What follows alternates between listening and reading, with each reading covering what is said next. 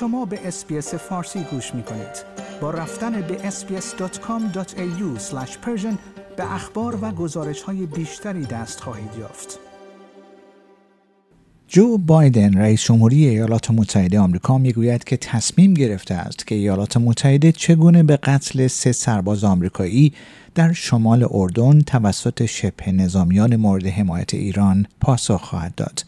رئیس جمهور 81 ساله آمریکا در گفتگو با خبرنگاران قبل از اینکه برای یک کارزار تبلیغاتی به فلوریدا برود در پاسخ به این پرسش که آیا تصمیم گرفته است چگونه به حمله یک هواپیمای بدون سرنشین در روز یکشنبه واکنش نشان دهد پاسخ مثبت داد. آقای بایدن در مورد جزئیات تصمیم خود که پس از مشورت با مشاوران ارشد کاخ سفید اتخاذ شده توضیح بیشتری نداد. رئیس جمهور آمریکا هنگام خروج از کاخ سفید برای حضور در کارزاری برای جمعآوری های مالی در جنوب فلوریدا به خبرنگاران گفت که بله او تصمیم گرفته است چگونه پاسخ دهد و افزود فکر نمی کنم ما به جنگ گسترده تری در خاورمیانه نیاز داشته باشیم. این چیزی نیست که من به دنبالش هستم. رئیس جمهور آمریکا تحت فشار شدیدی به ویژه از سوی جمهوری خواهان ارشد کنگره برای انتقام از ایران به خاطر پهپادی که تهران مسئولیت آن را رد کرده است قرار گرفته است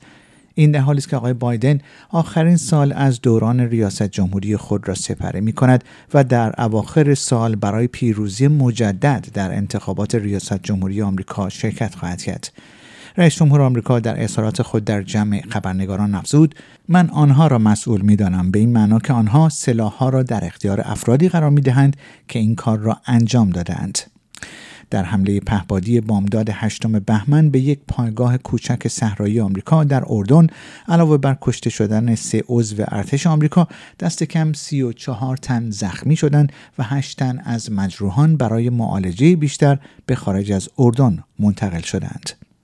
اظهارات آقای بایدن در حال عنوان می شود که روز گذشته نیز انتونی بلینکن وزیر امور خارجه آمریکا گفت که وضعیت خاورمیانه که از قبل به دلیل جنگ ادامه دار بین اسرائیل و حماس آسیب دیده است به گفته او به همان اندازه خطرناک است که اکنون در سرتاسر سر منطقه از سال 1973 و احتمالا حتی قبل از آن با آن روبرو هستیم. وزیر امور خارجه آمریکا روز گذشته در جریان یک کنفرانس مطبوعاتی مشترک با ینز استولنبرگ دبیر کل ناتو گفت من فکر می کنم توجه به این نکته بسیار مهم است که این یک زمان فوقالعاده بیثبات در خاورمیانه است.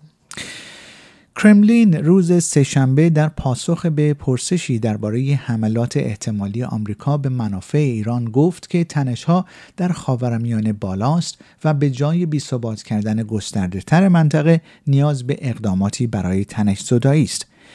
این در حالی است که لوید استین وزیر دفاع ایالات متحده آمریکا روز دوشنبه متعهد شد که ایالات متحده پس از حمله مرگبار هواپیمای بدون سرنشین در اردن توسط شبه نظامیان مورد حمایت جمهوری اسلامی همه اقدامات لازم را برای دفاع از نیروهای خود انجام خواهد داد.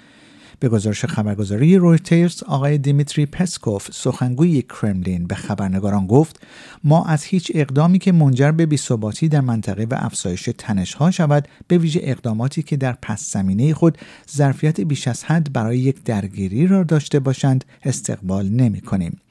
و افزود ما از ادامه چنین اقداماتی صرف نظر از اینکه چه کسی آنها را انجام می دهد استقبال نخواهیم کرد سطح تنش در حال حاضر بالاست و ما باید اقداماتی را برای کاهش تنش انجام دهیم این همان چیزی است که از گسترش درگیری جلوگیری می کند. آیا می خواهید به مطالب بیشتری مانند این گزارش گوش کنید؟ به ما از طریق Apple Podcasts، Google Podcasts، Spotify یا هر جای دیگری که پادکست های خود را از آن می گیرید گوش کنید.